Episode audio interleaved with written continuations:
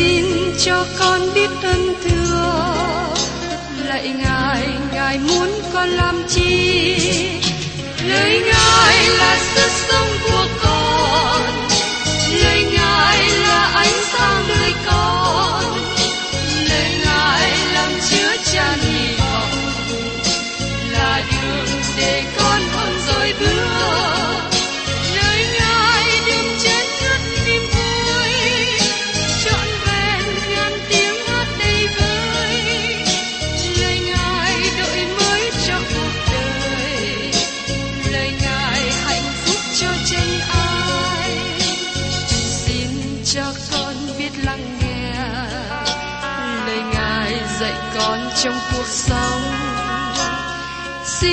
cho con biết lắng nghe. Lời ngài từng theo bước đời con. Xin cho con biết sẵn sàng chờ đợi và vẫn nghe theo chúa. Xin cho con biết sẵn sàng thực hành lời chúa đã truyền ban Hân hoan chào mừng quý vị đón nghe chương trình Tìm hiểu Thánh Kinh. Đây là một chương trình học kinh thánh liên tục và hệ thống trong thời gian 5 năm. Chúng ta sẽ lần lượt khảo sát từ sáng thế ký cho đến khải huyền. Mục sư tiến sĩ McGee là người được Chúa dùng để sáng lập và thực hiện chương trình này. Ông tin rằng lời của Đức Chúa Trời có khả năng đáp ứng mọi nhu cầu cho tất cả mọi người trên thế giới, không phân biệt chủng tộc, văn hóa, trình độ tuổi tác hay phái tính.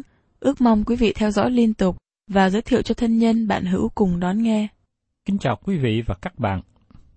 Chúng ta đã tìm hiểu về sách tiên tri Esai. Và hôm nay mời quý vị cùng tôi tìm hiểu tiếp trong Esai đoạn 26 và 27. Trong Esai đoạn 26, chúng ta tiếp tục về đề tài nói ở trong Esai đoạn 25, đó là nước thiên đàng. Và trong Esai đoạn 26 này là một bài ca của những người được cứu chuộc. Mời quý vị cùng xem trong Esai đoạn 26, câu 1 đến câu 6. Trong ngày đó, tại xứ Juda, người ta sẽ hát bài này. Chúng ta có thành bền vững, Chúa lấy sự cứu làm tường làm lũy. Hãy mở các cửa cho dân công bình trung tín vào đó. Người nào có trí mình nương dựa nơi Ngài, thì Ngài sẽ gìn giữ người trong sự bình yên trọn vẹn, vì người nhờ cậy Ngài. Hãy nhờ cậy Đức Sô Va đời đời, vì Đức Sô Va, chính Đức Sô Va là vần đá của các thời đại. Ngài đã dằn những người ở nơi cao, đã phá đổ thành cao ngất, hạ xuống tới đất, xa vào bụi bặm, bị dài đạp dưới chân, bị bàn chân kẻ nghèo nàn, thiếu thốn bước lên trên và nghiền nát. Đây là sự trông mong của họ. Trong ngày đó, bài hát này sẽ được hát trong dân Juda. Họ không có bài hát này trong ngày nay. Rõ ràng là sự trở về hiện tại của người Do Thái chưa có ứng nghiệm lời tiên tri này. Và trong sê sai đoạn 26, câu 7 đến câu 10 nói tiếp. Đường của người công bình là ngay thẳng, Ngài là đấng ngay thẳng ban bằng đường của người công bình. Hỡi Đức Sêu Va, thật chúng tôi đứng trên đường phán xét và trong đợi Ngài. Danh Ngài là sự ghi nhớ Ngài, vốn là sự ao ước của linh hồn chúng tôi. Đang ban đêm, linh hồn chúng tôi đã ao ước Ngài. Phải, thần linh tôi sẽ thiết tha tìm Ngài. Và khi những sự phán xét Ngài đã làm ra trên đất, dân cư của thế gian đều học sự công bình. Kẻ ác giàu có được ơn cũng chẳng học sự công bình, song nó sẽ làm điều ác trong đất ngay thẳng và không tìm xem sự uy nghiêm của Đức Giê-hô-va. Đang ban đêm, linh hồn tôi sẽ ao ước Ngài. Phải, thần linh trong tôi sẽ thiết tha tìm Ngài. Các bạn và tôi cần nhận thấy nhu cầu lớn trong sự tương giao với Đấng Christ. Như chúng ta đã tìm hiểu trong sách nhỏ Nhã ca trước đây, cô dâu đã nói như vậy, ở trong sách Nhã ca, đoạn 1 câu 2. Nguyện người hôn tôi bằng cái hôn của miệng người, và ái tình chàng ngon hơn rượu. Đó là cái hôn của sự tha thứ, của sự bình an, của lòng mong ước. Sau đó, cô dâu nhận thấy rằng cô không thể đến mức cao như điều cô mong ước. Cô nói, ở trong nhã ca đoạn 1 câu 4, Hãy kéo tôi, chúng tôi sẽ chạy theo chàng. Tại đây tiên tri Esai cũng diễn tả cùng một ý tưởng. Đang ban đêm, linh hồn tôi sẽ ao ước Ngài. Phải, thần linh trong tôi sẽ thiết tha tìm Ngài. Các bạn thân mến, chúng ta có lòng mong ước như thế cho Đức Chúa Trời không? Tôi nghe có một số người nói rằng họ yêu mến Đức Chúa Trời và muốn phụng sự Ngài, nhưng hành động và đời sống của họ không thể hiện như vậy. Họ chỉ có hình thức bề ngoài. Các bạn thân mến, khi các bạn nằm trên giường ngủ vào buổi tối, các bạn có lòng ao ước Đức Chúa Trời không? Các bạn có thật sự cần Ngài không? Các bạn có thể nói lại Chúa, xin kéo con lại gần Ngài không? Trong thời kỳ một ngàn năm họ sẽ hát, Linh hồn tôi sẽ ao ước Ngài, phải, thần linh trong tôi sẽ thiết tha tìm Ngài, vì khi những sự phán xét Ngài làm ra trên đất. Tôi thú nhận rằng, có nhiều lần tôi chạy xa cách Chúa. Tôi chạy trước Ngài. Tôi đi ngoài ý chỉ của Ngài. Và sau đó có sự căng thẳng xảy đến. Tôi thất vọng và nói rằng, tôi xa cách Ngài. Tôi không gần gũi với Ngài. Tôi không nghe nhiều lời kêu vang như thế với Đức Chúa Trời ngày hôm nay. Tôi không có ý phê bình đâu. Nhưng bởi vì tôi không thấy nhiều như thế trong ngày hôm nay. Khi tôi nhận thức được tình trạng xa cách của mình và ăn năn quay trở về với Chúa, tôi nhận được phước hạnh cho lòng mình. Và trong Esai đoạn 26, câu 11 đến 16 nói tiếp.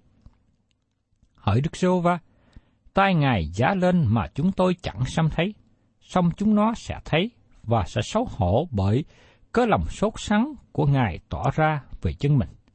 Lửa sẽ đốt cháy cả thù nghịch Ngài. Hỡi Đức giê va Ngài sẽ lập sự bình an cho chúng tôi, vì mọi điều chúng tôi làm, ấy là Ngài làm cho. Hỡi rêu va Đức Chúa Trời chúng tôi. Ngoài Ngài, từng có chủ khác cai trị chúng tôi. Nay chúng tôi chỉ cậy một mình Ngài mà kêu cầu danh Ngài. Họ đã chết, sẽ không sống nữa, đã thành âm hồn không dậy nữa, vì Ngài đã phạt và diệt họ cho đến khi sự ghi nhớ họ.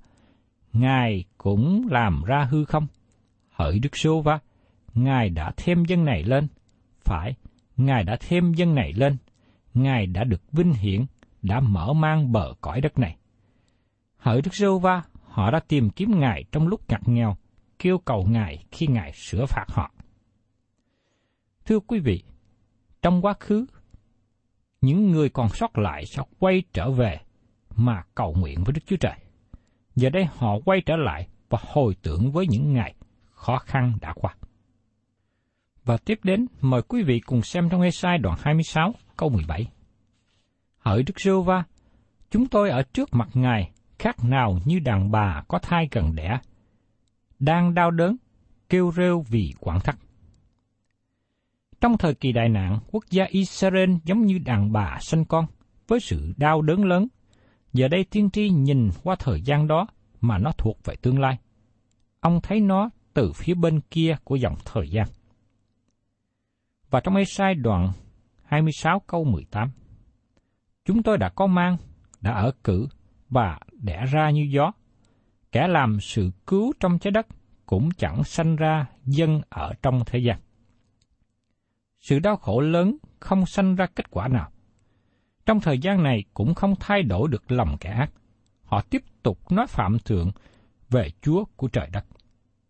Ngày nay sự đau khổ đến trên các bạn giống như sự đau đớn sanh đẻ. Nó cũng không sinh ra một điều lợi ích nào. Nó giống như luồng gió. Tôi lo ngại vì nhiều người trong chúng ta gánh chịu nhiều nỗi đau đớn mà không đem đến lợi ích gì. Bởi cớ chúng ta không thấy mọi việc hiệp lại cho sự vinh hiển Đức Chúa Trời. Xin nhớ rằng, Esai đang nói về sự đến của một ngàn năm, và chúng ta có thể sống trong trạng thái của một ngàn năm nếu chúng ta chỉ tìm kiếm Ngài trước nhất. Và trong Esai đoạn 26, câu 19-21, Những kẻ chết của Ngài sẽ sống, những xác chết của tôi đều trổ dậy. hỡi kẻ ở trong bụi đất, hãy thức dậy, hãy hát. Vì hột mốc của Ngài như hột móc lúc thường đông. Đất sẽ buông các âm hồn ra khỏi. Hỡi dân ta, hãy đến vào buồn và đóng cửa lại. Hãy ẩn mình một lát cho đến chừng nào cơn giận đã qua. Vì này, Đức Sô Va từ nơi Ngài đặng phạt dân cư trên đất vì tội ác họ. Bấy giờ, đất sẽ tỏ bài quyết nó ra và không che đậy những kẻ đã bị giết nữa. Đây là lời ca ngợi của những người được sống lại trong đấng Christ. Những ai chết trong đấng Christ có nguồn hy vọng và sự vui mừng trong đời sau. Và tiếp đến, chúng ta cùng tìm hiểu trong Esai đoạn 27. Esai đoạn 27 kết thúc ba phần của bài ca ngợi về sự đến của vua mà chúng ta đã có từ đoạn 25 đến đoạn 27. Trong bài ca ngợi của Esai đoạn 27 nói về giường nho. Mời quý vị cùng xem trong Esai đoạn 27 câu 1. Trong ngày đó, Đức Sô Va sẽ dùng gươm cứng, lớn và mạnh mà phạt Leviathan là con rắn lẻ làng. Phạt Leviathan là con rắn cong quẹo và Ngài sẽ giết con vật lớn dưới biển. Từ ngữ trong ngày đó phát quả cho chúng ta hình ảnh của tương lai. Như chúng ta đã nói, lời này diễn tả về ngày của Chúa. Ngày của người Do Thái bắt đầu vào buổi tối. Thời kỳ đại nạn và tiếp theo đó là vào nước một ngàn năm. Riêng tôi cảm nghĩ rằng nó tiếp theo vào cõi đời đời và sẽ có mặt trời mọc lên và không bao giờ lặn nữa. Đức Chúa Trời dùng gươm cứng, lớn và mạnh. Gươm của Chúa tức là lời của Ngài. Trong sách Khải Quyền đoạn 1 câu 16 diễn tả về sự đến của Chúa Giêsu như sau. Tai hổ người cầm bảy ngôi sao, miệng thò ra thanh gươm nhọn hai lưỡi và mặt như mặt trời soi sáng hết sức. Với thanh gươm đó, Ngài sẽ đánh phạt các quốc gia. Có người nói rằng, lời Kinh Thánh nói về thanh gươm, như thế có phải đúng theo nghĩa đen là một thanh gươm hay không? Tôi khám phá ra rằng, lời của Chúa được ví sánh như thanh gươm. Như trong sách Hebrew đoạn 4 câu 12. Vì lời của Đức Chúa Trời là lời sống và linh nghiệm, sắc hơn gươm hai lưỡi, thấu vào đến nỗi chia hồn, linh, cốt tỵ, xem xét tư tưởng và ý định trong lòng. Tôi tiếp nhận ý nghĩ lời của Đức Chúa Trời tại đây, bởi vì lời của Ngài tạo dựng mọi sự, và bởi lời của Ngài, Ngài sẽ đoán xét. Ngài sẽ đoán xét ai? Ngài phạt Leviathan là con rắn lẻ làng, phạt Leviathan là con rắn cong quẹo. Trong ngày đó, khi bắt đầu nước thiên đàng, Chúa sẽ đem sự đón phạt đến với con rắn, tức là Satan. Trong sách Khải Quyền đoạn 20 câu 1 đến câu 3, chúng ta được nói cho biết rằng Satan sẽ bị bắt và bị ném vào hồ lửa một ngàn năm. Và trong Khải Quyền đoạn 12 câu 9 cũng nói rằng, con rồng lớn đó bị quăng xuống, tức là con rắn xưa, gọi là ma quỷ và sa tăng, dỗ dành cả thiên hạ. Nó đã bị quăng xuống đất, các sứ nó cũng bị quăng xuống với nó. Và trong sách Job đoạn 41 câu 15 nói tiếp, Nó có quai hùng vì cớ các hàng khiên của nó, bằng thẳng dính khăn như được niêm phong. Satan nghĩ rằng nó được bảo vệ, không thể làm bị thương, không thể bị động đến. Nhưng đây là sự kiêu ngạo của nó. Ngay cả ngày nay, nó không nhận biết rằng nó có thể bị phán xét. Rất có thể ma quỷ nghĩ rằng nó vượt khỏi sự phán xét của Đức Chúa Trời toàn năng. Có nhiều người ngày nay nghĩ rằng sự phán xét không đến. Họ cười chế nhạo khi nghe nói về sự phán xét. Nhưng thưa các bạn, đó cũng là ý nghĩ của Satan. Giáo sư Dowlett có đề nghị cho rằng con rắn lẻ làng biểu tượng cho dòng sông Tigris mà nó thuộc về nước Assyria. Con rắn cong quẹo biểu tượng cho sông Euphrates và nó thuộc về Babylon. Con rồng đến từ biển biểu tượng cho dòng sông Nin và nó thuộc về Egypto. Leviathan có nghĩa là Satan, mà nó là lực lượng đứng phía sau chánh quyền các nước. Và trong Esai đoạn 7 câu 2 nói tiếp, Trong ngày đó, các ngươi khá hát lời nói về giường nho sanh ra rượu nho. Thật ra tôi tin rằng, Esai đoạn 27 bắt đầu ở câu 2 này, và câu 1 thuộc về đoạn 26 trước đó, bởi vì từ câu 2 đề tài được thay đổi. Trong ngày đó, các ngươi khá hát. Đây là thời kỳ một ngàn năm, và tất cả chúng ta có thể hát. Ngay cả tôi là người không hát giỏi trong ngày hôm nay, nhưng trong ngày đó, tôi cũng có thể hát. Bài hát nói về vườn nho sanh ra rượu nho. Điều này nói về sự di vật. Mọi việc sinh ra bông trái và sự vui mừng. Khác với Esai đoạn 5, chúng ta thấy bài hát của vườn nho, nhưng đó là bài hát buồn rầu, bài hát đám tang. Vườn nho đó là Israel hay còn gọi là Do Thái. Đức Chúa Trời đem sự đón phạt đến, bởi vì nó không sanh ra bông trái. Tại đây, chúng ta ở trong thời kỳ một ngàn năm bình an, bông trái sanh ra dư dật. Tại sao như thế? Xin chúng ta xem tiếp ở trong Esai, đoạn 27 câu 3. Ấy chính ta, Đức Sô Va đã đấng gìn giữ nó, sẽ chốc chốc tưới nó và gìn giữ nó đêm ngày, kẻo người ta phá hại chăng. Chúa là chủ vườn nho, và Ngài không bao giờ để vườn nho này cho người khác. Ngài là chủ vườn nho. Ngài canh giữ và xem chừng nó cách liên tục. Ngài canh giữ nó ngày và đêm, không để cho bất cứ kẻ thù nào đi vào. Điều này làm cho một số người tin rằng Đức Chúa Trời bỏ Israel. Kinh Thánh nói rất rõ, Đức Chúa Trời không bao giờ bỏ dân Israel. Và trong Esai, đoạn 27 câu 5, Chẳng gì bằng nhờ sức ta, làm hòa với ta, phải, hãy làm hòa với ta. Những kẻ thù nghịch có thể làm hòa với Đức Chúa Trời, ngay cả trong nước thiên đàng, bởi vì Đức Chúa Trời không bao giờ cạn đi ân điển. Cảm tạ Đức Chúa Trời vì điều đó. Ngài là đấng giàu ân điển, có nghĩa là Ngài có rất nhiều ân điển. Chính tôi cần nhiều ân điển của Ngài. Ngài là đấng giàu có ân điển. Chúng ta thấy rằng dầu cả hàng triệu năm về sau, ân điển của Ngài vẫn còn có cho chúng ta. Tôi nghĩ rằng chúng ta vẫn cần đến ân điển trong nước thiên đàng. Và trong Ê-sai đoạn 27 câu 5 là nơi duy nhất trong Kinh Thánh nói rằng con người có thể làm quà với Đức Chúa Trời. Dĩ nhiên tại đây nói đến việc phân lời vị vua, chứ không nói về việc tiếp nhận đấng Christ như là đấng cứu thế. Con người không thể làm hòa với Đức Chúa Trời nếu vấn đề tội lỗi chưa được giải quyết. Đức Chúa Trời đã làm điều đó.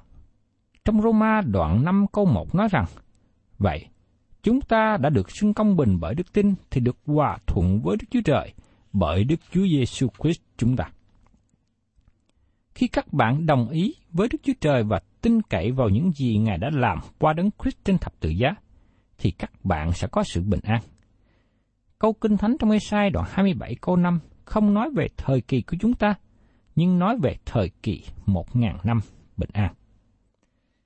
Tiếp đến, chúng ta cùng tìm hiểu về sự đánh phạt dân Israel và kẻ thù nghịch. Trong Ê-sai đoạn 27, câu 7. Đức Chúa Trời đánh nó, há như đánh kẻ đã đánh nó sao? Nó bị giết, há như những kẻ giết nó đã bị giết sao? Câu này nêu lên một câu hỏi mà nó được trả lời một phần ở trong sách tiên tri Esai.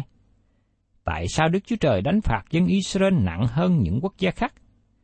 Bởi vì sự sáng tạo ra trách nhiệm. Trong bối cảnh dân Israel có nhiều sự sáng hơn và khi họ phạm tội thì bị phạt nhiều hơn. Họ bị đánh đòn nhiều hơn các nước đánh phạt Israel. Trong sách tiên tri A1, đoạn 3 câu 2, chúng ta đọc như sau tôi đã biết chỉ một mình các ngươi trong mọi họ hàng trên đất. Vậy nên ta sẽ thâm phạt các ngươi vì mọi sự gian ác của các ngươi. Và trong Thi Thiên, đoạn 118 câu 18 nói rằng, Đức Sô Va đã sửa phạt tôi cách nghiêm trang, nhưng không phó tôi vào sự chết. Một điều đặc điểm mà chúng ta thấy rằng, dầu Đức Chúa Trời sửa phạt dân Israel là dân sự của Ngài, nhưng Ngài sẽ không để dân Israel bị tiêu diệt. Đó là một điều mà chúng ta thấy rằng Đức Chúa Trời giàu trong sự sửa phạt, nhưng Ngài vẫn bày tỏ ân điển của Ngài. Và trong sách Esai đoạn 27, câu 8 câu 9, ấy là Ngài đã tranh nhau với nó cách chừng đổi mà dời nó đi. Trong một ngày có gió đông, nó bị đùa đi bởi gió bão của Ngài. Vậy, này là cớ vì sao mà tội gia cốp đã được tha, và này là quả của sự trừ tội nó đi. Nó sẽ làm cho hết thải đá của bàn thờ ra như đá vôi bể nát. Các hình tượng và các trụ mặt trời sẽ không dựng lên nữa. Nó không phải là sự đau khổ về sự chuộc tội cho tội lỗi của Israel. Tội lỗi của gia cốp được tha bởi của lễ chuộc tội, và tội lỗi của quốc gia Israel sẽ được tha bởi quyết của Đấng Christ. Giống như các bạn được cứu chuộc khi là một tội nhân, đó là phương cách xảy ra trong ngày sau này. Đối với những người nói rằng Đức Chúa Trời bỏ dân Israel bởi vì họ chưa học lợi Thánh Kinh này. Và trong Ê-sai đoạn 27 câu 10 đến câu 11, vì thành bền vững đã trở nên tiêu điều, nhà sẽ bị bỏ và để quan. Dường như đồng vắng, bò tơ sẽ đến ăn cỏ tại đó, nằm và nhá những nhánh cây. Khi nhánh khô và bị bẻ, đàn bà đến lấy mà nhăn lửa. Vì dân này không có trí khôn, nên đấng đã làm nên nó chẳng thương xót đến, đấng tạo nên nó chẳng ban ơn cho. Các thành dân Israel xây dựng bị thiêu hủy giống như các thành khác xây dựng mà không cần Đức Chúa Trời. Sự quan tàn lớn trong thế giới hiện nay là hậu quả của sự đoán phạt từ Đức Chúa Trời toàn năng. Tại sao như thế? Bởi vì họ từ chối sự sáng, không những họ từ chối sự sáng, mà họ cũng từ chối con của Đức Chúa Trời nữa. Và trong Ê-sai đoạn 27, câu 12 đến 13 nói tiếp. Xảy ra trong ngày đó, Đức Rô Va sẽ lung lai từ sông cái cho đến khe Egypto. Hỡi con gái Israel, các ngươi đều sẽ bị lượm từng người một. Trong ngày đó, kèn lớn sẽ thổi lên, bấy giờ những kẻ thất lạc trong xứ Assyri và những kẻ bị đày trong xứ Egypto sẽ đến thờ lại trước mặt Đức giê va trên hòn núi thánh tại Jerusalem. Thưa quý vị và các bạn, phân đoạn này tỏ bài Đức Chúa Trời có ý định chắc chắn tái lập dân Israel trong đất hứa. Tôi không muốn tranh luận với những ai chối bỏ điều này. Tôi muốn nói rằng vấn đề không phải là dân Israel có tái lập lại trong đất hứa hay không, nhưng vấn đề là các bạn có tin vào lời Đức Chúa Trời hay không. Nếu các bạn tin vào lời của Đức Chúa Trời, các bạn làm gì với phân đoạn kinh thánh này? Các bạn không thể thuộc linh quá nó, bởi vì tiên tri đang nói về Assyria, Egypto, Israel và Jerusalem. Đây là những nơi nói theo nghĩa đen. Nếu các bạn tin vào sự hà hơi của Kinh Thánh, các bạn tin những gì Đức Chúa Trời đang nói tại đây. Lời tiên tri này chưa được ứng nghiệm trong quá khứ, nó sẽ được ứng nghiệm trong tương lai. Thưa các bạn, khi Đức Chúa Trời đem dân Do Thái vào đất hứa, Ngài cảm động họ. Khi đó họ sẽ đến thờ phượng Ngài, giống như Đức Chúa Trời đã kêu gọi các bạn và tôi. Ngài sẽ kêu gọi họ. Chúng ta chưa thấy được sự ứng nghiệm này trong ngày hôm nay. Lời này sẽ được ứng nghiệm trong tương lai sắp đến. Quý vị và các bạn thân mến, một điều mà chúng ta tạ ơn Đức Chúa Trời vì những lời tiên tri Ngài đã nói dự ngôn về dân sự của Ngài là dân Israel luôn được ứng nghiệm.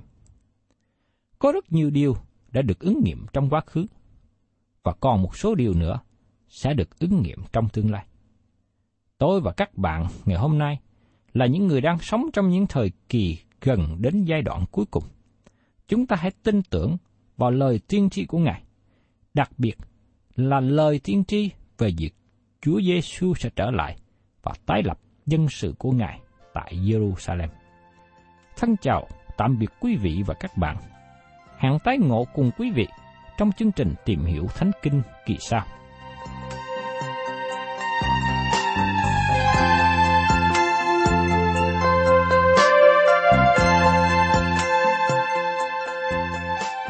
Cảm ơn quý vị đã đón nghe chương trình Tìm hiểu Thánh Kinh.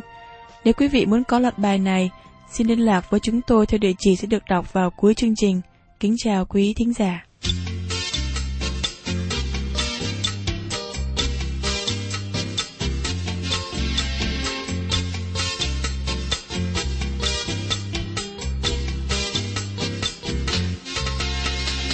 nhẹ nhàng thay bước theo chân Giêsu ngày đêm bước bước đi vững an hằng nói theo, dấu chân ngài chăm chú đồng bước đi xuống đàng đi từng bước bước bước đi. Theo Giêsu tôi bằng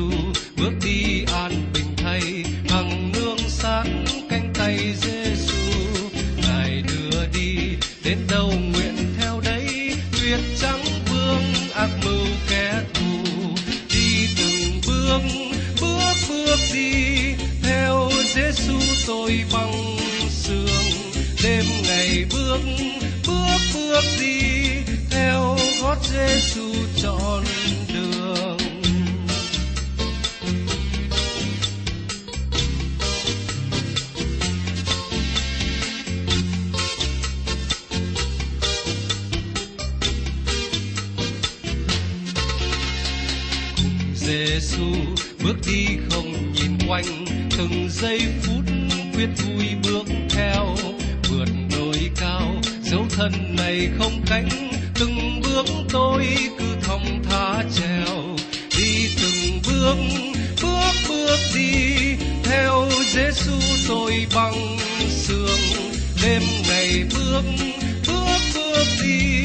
Theo gót Giêsu trọn liền gần hơn với Giêsu ngài ơi. Ngày đêm bước bước đi vững an, nhìn chăm chăm dấu chân ngài đi tới. Đồng bước đi bước đi xuống đàng, đi từng bước bước bước đi. Theo Giêsu tôi bằng sương đêm ngày bước bước bước đi. Theo gót Giêsu tròn